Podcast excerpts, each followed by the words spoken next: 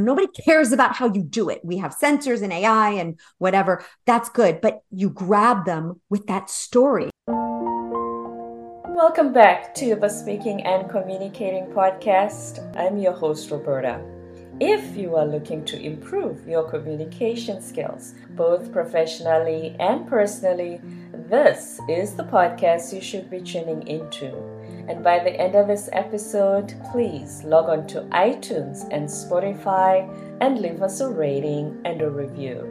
Let's get communicating.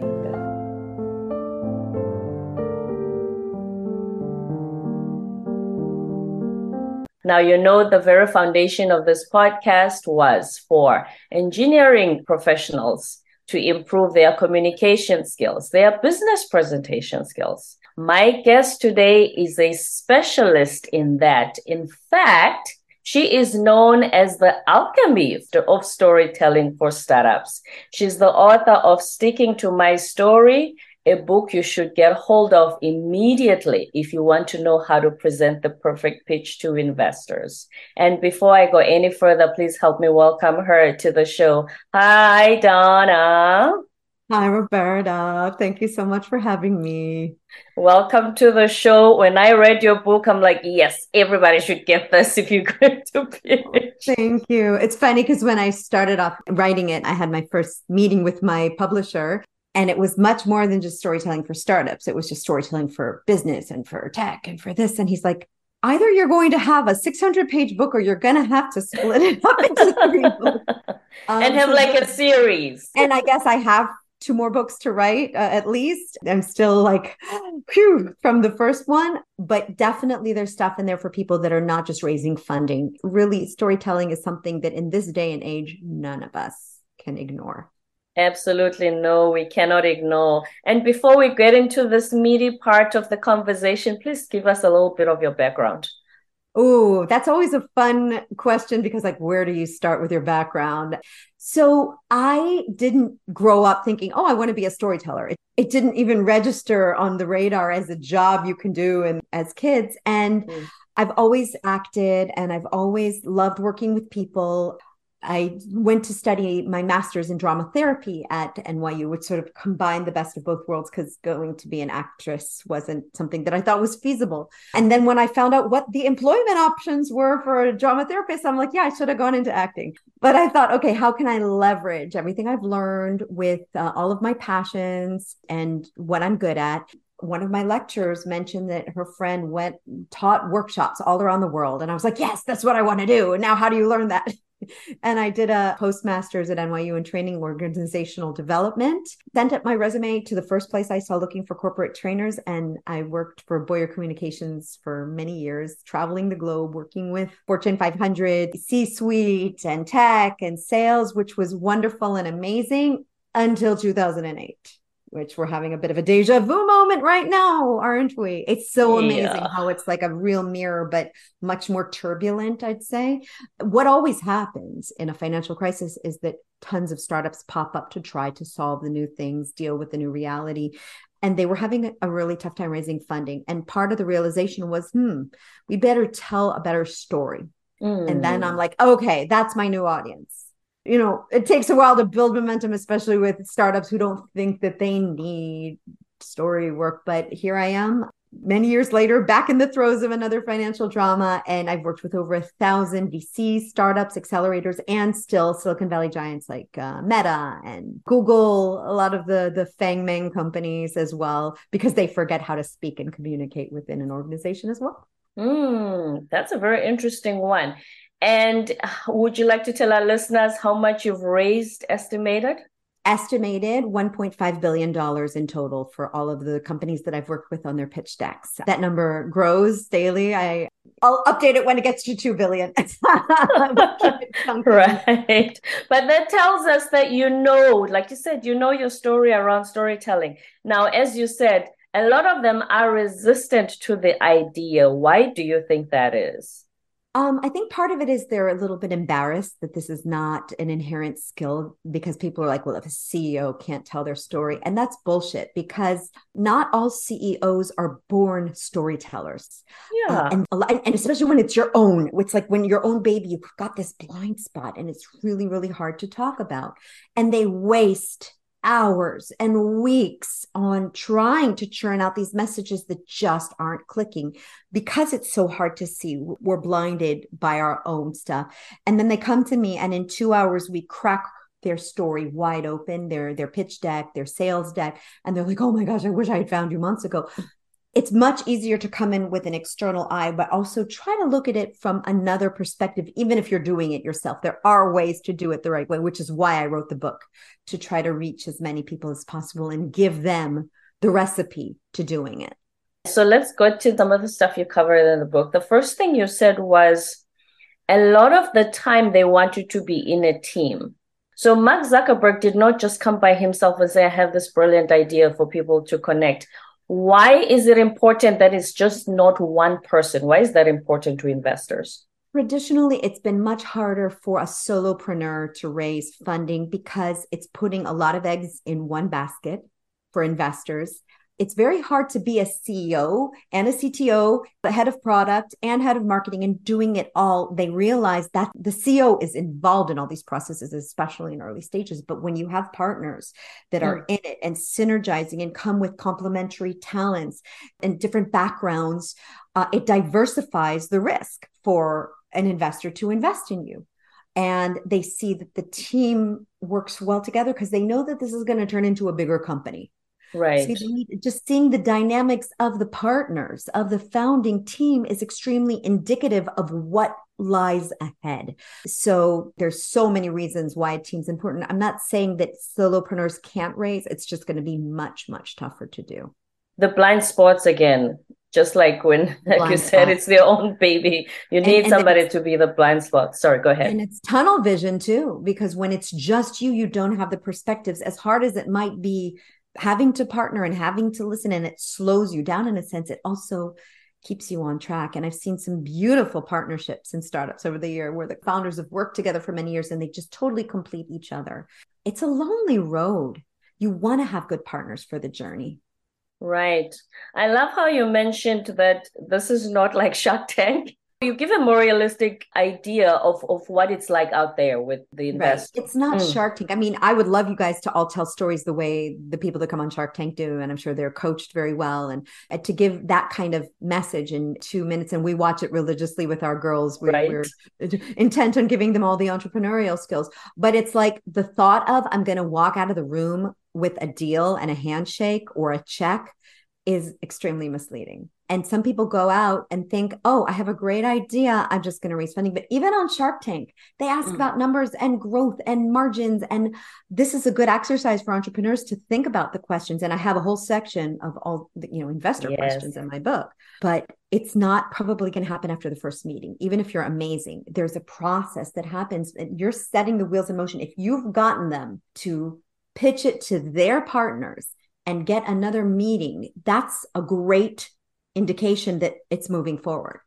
Mm. Okay. If you don't even so when they give you that platform, even if the results aren't going to be a yes, that says something and it's positive and you should look at it that way. As long as it's not a hard no. And it's rare to get a hard no from investors because they don't like to say no. They usually will say, you know, not now which mm. could be more interesting in the future and could be we're just trying to let you down easily. And it's always good to try to get some feedback from that point. You're not going to like usually get a no thanks in the room. You, you might, and it's actually sometimes a relief because then you're not like thinking. Usually you're going to get interest and questions, but you'll know they're interested if they take action. Just saying this is really great, this is really interesting, this is fabulous, fantastic is not an indication that they're moving forward until a next step is taken. Mm-hmm. When it comes to solving problems, which you mentioned when we were talking about the financial crisis, what are some of the criteria that they use when you make your pitch and they think, huh, this person is solving a real problem, so there's potential in this? And you have to be able to back that real world problem up with numbers, with urgency of trends that are pointing that direction, a clear moat, a clear difference, differentiation that you have from any other direct or indirect competitors out there. So the three things that I talk about, the credibility, likability, and momentum, showing that you know what you're doing and you're masters of your domain, showing that you have the traction that this is in motion, whether it's sales or whether it's an MVP and design partners or beyond. And the likability piece is showing that you're coachable, showing that you're open to their feedback and they have something to teach you. You're not going to fight them every step of the way. Nobody wants to work with someone who argues with them all the time. Yes, especially when you talked about how even if, you know, they challenge you, don't argue, but have a, a way of responding with better figures, better numbers, better facts. Absolutely. Absolutely. Mm-hmm. Because as you said, there's a, a relationship building the element that I think some people, when they get the no, they think this is it. Can you talk to us about how you explain in the book so well how even if those investors don't find you, but they can talk to others who may be interested in your industry. So don't burn bridges by saying, oh, they didn't want me and change your attitude for the worst. Yeah, if they've shown any interest and they're like, you know, this is not for us, but we love this aspect of it. We don't invest in this realm. You're too early for us. I'd say totally get it. Thank you. A, I'd love some feedback on what would make us an option for you. And B, do you know any investors in your network? Maybe angels that would be interested. We'd be happy for an introduction. It never hurts to ask. Right. Worst comes to worst, they're going to say, no, nobody. But if they liked you and if they saw potential in you, it might be early for them or it might not be in their industry or they may have a conflict for some reason, but they might be able to pass it on. They talk, they pass deals on all the time to each other. Mm. So it's worth asking. I mean, if you don't ask, the answer is always no. So at least give it a try. Yeah. Absolutely. Talk to us about getting to know your competitors. Mm-hmm. So it's always scary to think that we tend to get very defensive when anybody brings up anyone like us. And it's a natural response because we want to show how unique we are and how amazing we are. But in this case, the better friends you are, friends in, you know, uh, quotations with your competition and you know it better, the more at ease you'll be and the more you can focus on your differentiation. You never want to diss a competitor, first of all. Dissing anyone is a bad look Mm. Nobody likes that. It speaks ill of you, not of them. Because you also you don't know who in the room might have been involved with that company at some point. They um, could have invested in it too, yeah. yes, or or been involved or an advisor. So we never want to diss you want to know when they say something about your competition, say, oh, wow, they're doing great. They're doing amazing things. Our differentiator is build on their mm. success because the fact that you have competitors means that you have a market.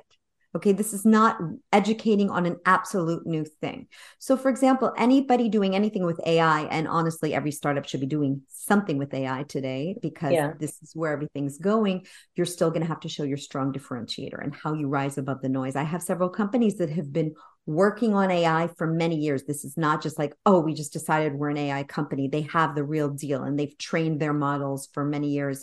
So, it's important to show the proof in that and what sets you apart not get defensive not get like angry and defiant to them. It's hard it's really hard because our ego is hit if somebody says our baby is ugly.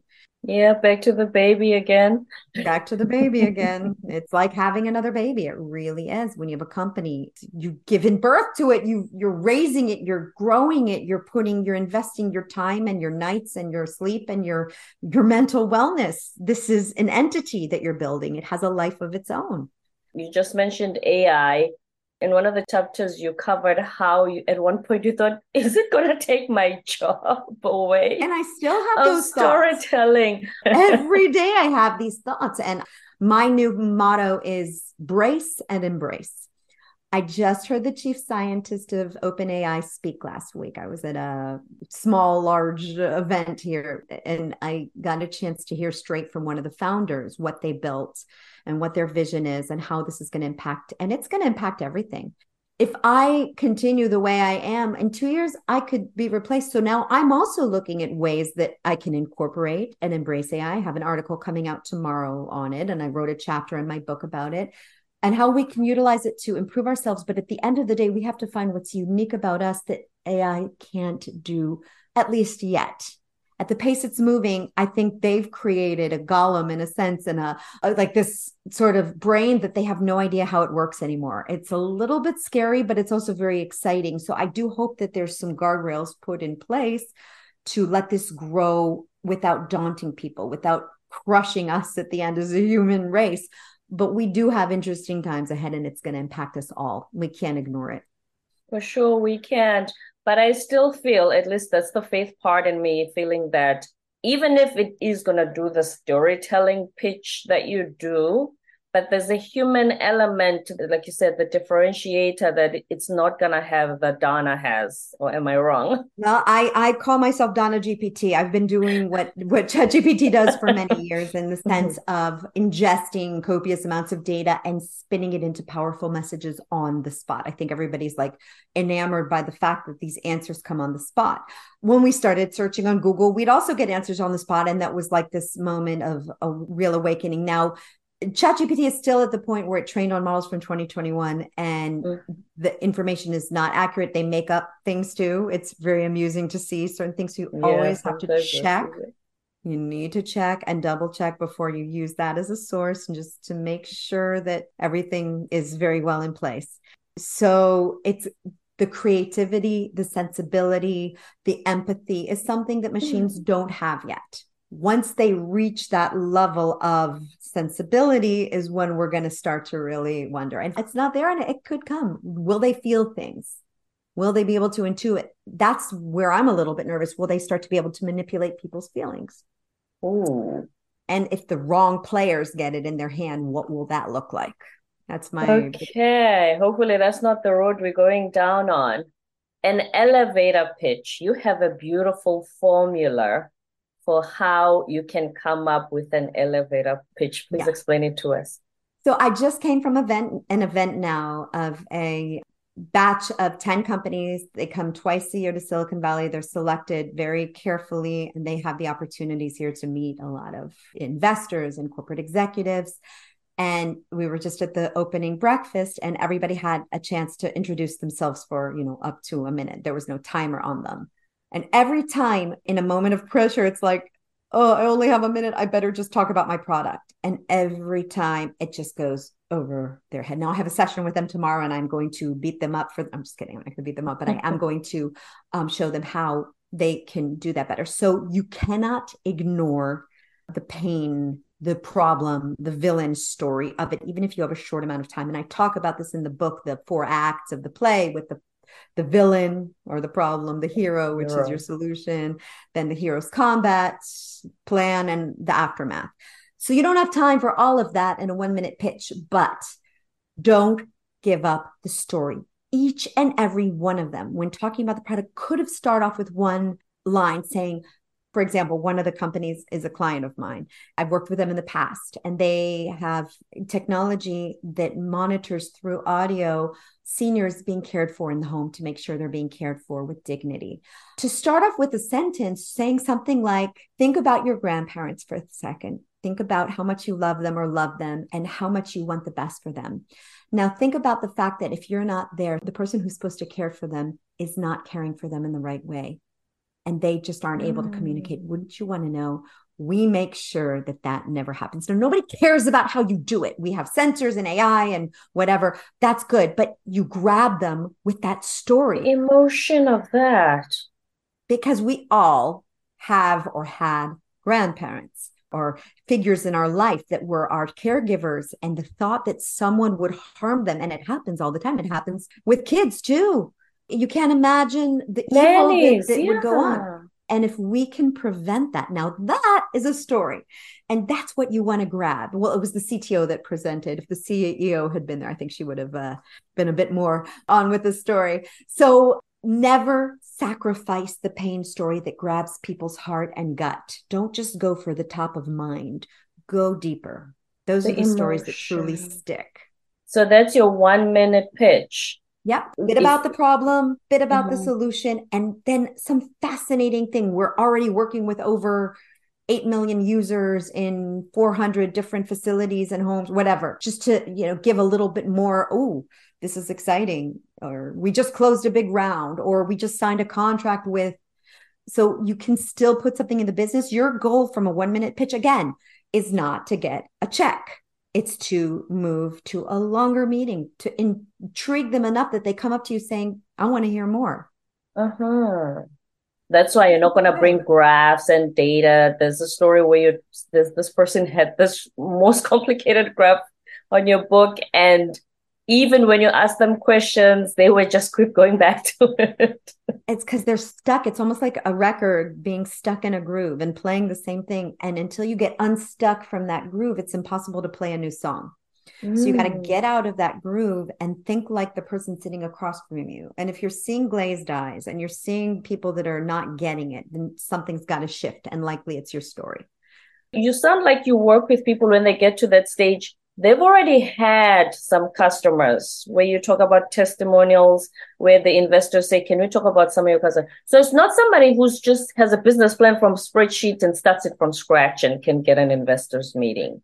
I have worked with very early stage companies that don't even have a minimum viable product, an MVP yet, uh, or don't have users. They just have an idea. If you're a serial entrepreneur and you've had multiple exits or another exit, there's a better chance of being able to raise from an idea.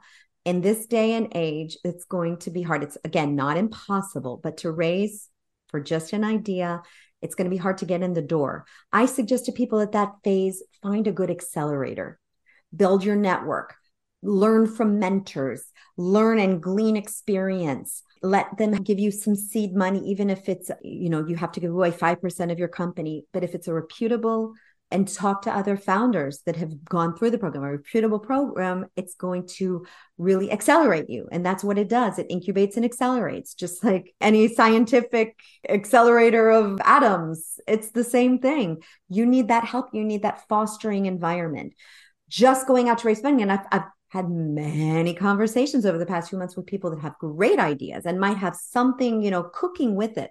And I tell them, guys, you're not ready to raise. Come mm. back and mm. talk to me in six months or a year when you get some initial traction. Go as far as you possibly can. If you have an invention, get some IP protection. You can't just go out. I talked to someone who had like an idea for an automated kind of drink dispenser. I, I won't share just in, in terms of privacy. And his thought was to put it at music festivals and just have it kind of garner some eyes but he had no ip protection. He just had a mock-up and it sounded like a really great thing but i told him don't just start sharing it out there. If you have something mm. unique you want to protect yourself. Not to say that every idea is patentable and every idea is defensible. Software is less patentable. Algorithms are but if you have hardware that's going to be a big investment. You don't want to just so get as far as you possibly can before you speak to investors. One of the main things we cover here is making presentations, especially with PPTs. We discourage writing a whole novel because people just read and they're not looking at Donna anymore, especially if they read faster than you, their eyes are taken away from you. Would you like yeah. to share your thoughts on that? I think that blaming PowerPoint is like blaming the pan when you make a cake that doesn't come out good. Oh, it was the pan. It was not the pan. And it wasn't the ingredients, it's how you put it together. Because uh, some people are baking delicious things in the same pan using the same ingredients. It's all a question of how you do it. PowerPoint actually recently, thanks to Nadella's genius of incorporating OpenAI products into it very early in the game, which I think is going to give them a huge level up. Look at PowerPoint. There's a little button on the top right called Designer. Mm-hmm. It's new. You may not have realized it's there, but it has AI incorporated that will design your slides in a very good way. You'd be surprised. Wow. You there's a tutorial you can watch of like 10 minutes that shows you how to do it and it's really mind-blowing. And I think that that is going to disrupt a lot. So you want clean slides, but it's less about the slides themselves and more about the content, the flow, the order, what's on the slide and then making them visually appealing. If you shove a ton of data on it, nobody's going to read it and if they are reading it, they're not listening to you. So you don't want to compete with your own words. That's true. And what if something goes wrong during the time that you're making a presentation? Tech glitch. We've all had it happen to us. I've had it happen to me. I was giving a workshop for teens at Netflix last week on teen for a teen entrepreneurship group. Mm-hmm. And Netflix of all places, the, the screen kept on and off on. And I said to the person in the room, I'm like, ooh, Netflix not streaming, huh? I was, you know. Sounds like the Love is Blind reunion. really? Do they? I watched the first season of that during COVID because we needed all kinds of escapism after that. I haven't gone back, but I just had to go with I couldn't stop and get frustrated and get annoyed that my slides were kind of flesh and flesh enough. So you, you have to go with it. Don't call attention to it because most likely it's like if I had a spot on my jacket here and I were to say, Oh, you know what, Roberta, I'm so sorry. I didn't have time to change. Uh, I have this spot on my jacket. You might not have noticed it before, but now it's the only thing. Now I'm just going to stare at it the whole time. Exactly. I was good. Uh, but I saw a Microsoft presentation with the CEO and the screen went blue when they showed a, a film. It, I thought it was very apropos of it. So it happens so be you just move on. Mistakes happen. Try to be as ready as you can. You know, your demo should not be live if you can avoid it. Have a pre-recorded demo that they can't tell the difference sometimes if it's live or recorded. You can do such good ones that it looks like, oh, okay. But also right. you guide it through if you're there. Don't just let a movie play because then they'll see that yeah it was all pre-recorded well, and rehearsed. talk it through. Mm. you can even be i've seen people be out there as if they're typing it in and i know it's pre-recorded and it looks really good.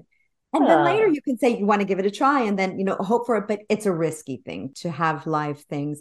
You can also just have mock-ups screenshots anything that shows them visually what you're doing and takes them on a user journey of it.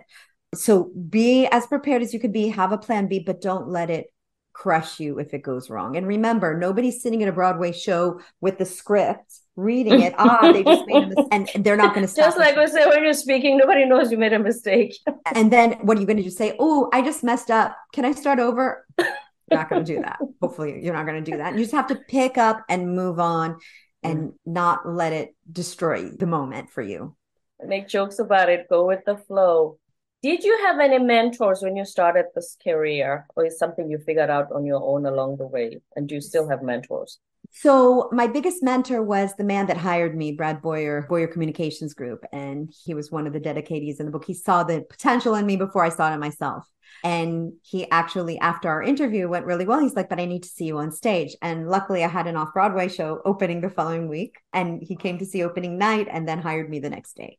And he taught me so much about thinking in stories and thinking in messages and thinking you know how to take very technical very heavy duty things and bring out the magic of them that people get and people understand. And then i took it to the place of startups so with him i was working more with the companies the big companies the big organizations the intels of the world. I kind of developed my own thing but i owe so much to him. Some people say i don't have a story so I don't know how to put together a speech where I'm talking about myself and the I don't have a story. What would you tell a potential startup that says, "But we don't have a story. We just have this Everybody. brilliant idea." Because Everybody has a story, and it might mm-hmm. be covered up with cobwebs and dust and jargon, and it's about polishing it. It's like you go into an attic and you see all of this furniture that looks like junk, but you start to kind of move the dust away and you're like, oh my gosh, this is treasure.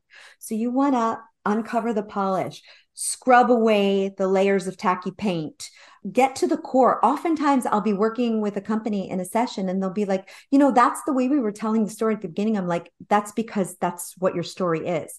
And people have given you directions over time to add to it and take away from it and move it and you've listened to everyone and you've got this bloated deck i'm about to work with a client and after our our talk that mm-hmm. oh my gosh their deck is a mess and i know that what they're doing is great and they've got great traction but we need to do a lot of peeling away to get back to the heart of the story and why it truly matters and what their success is because sometimes the deck just takes on a life of its own in the bad way like a mm-hmm. monster and you don't want to create deck bloat. You have a patchwork pitch.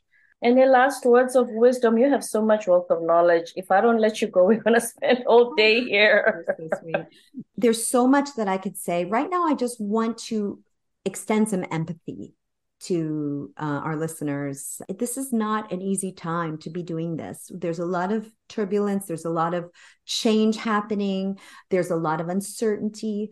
But like I said, brace and embrace. Embrace the change that's coming, brace for the change, and see what you can do to rise to the occasion to find your story, to show your urgency.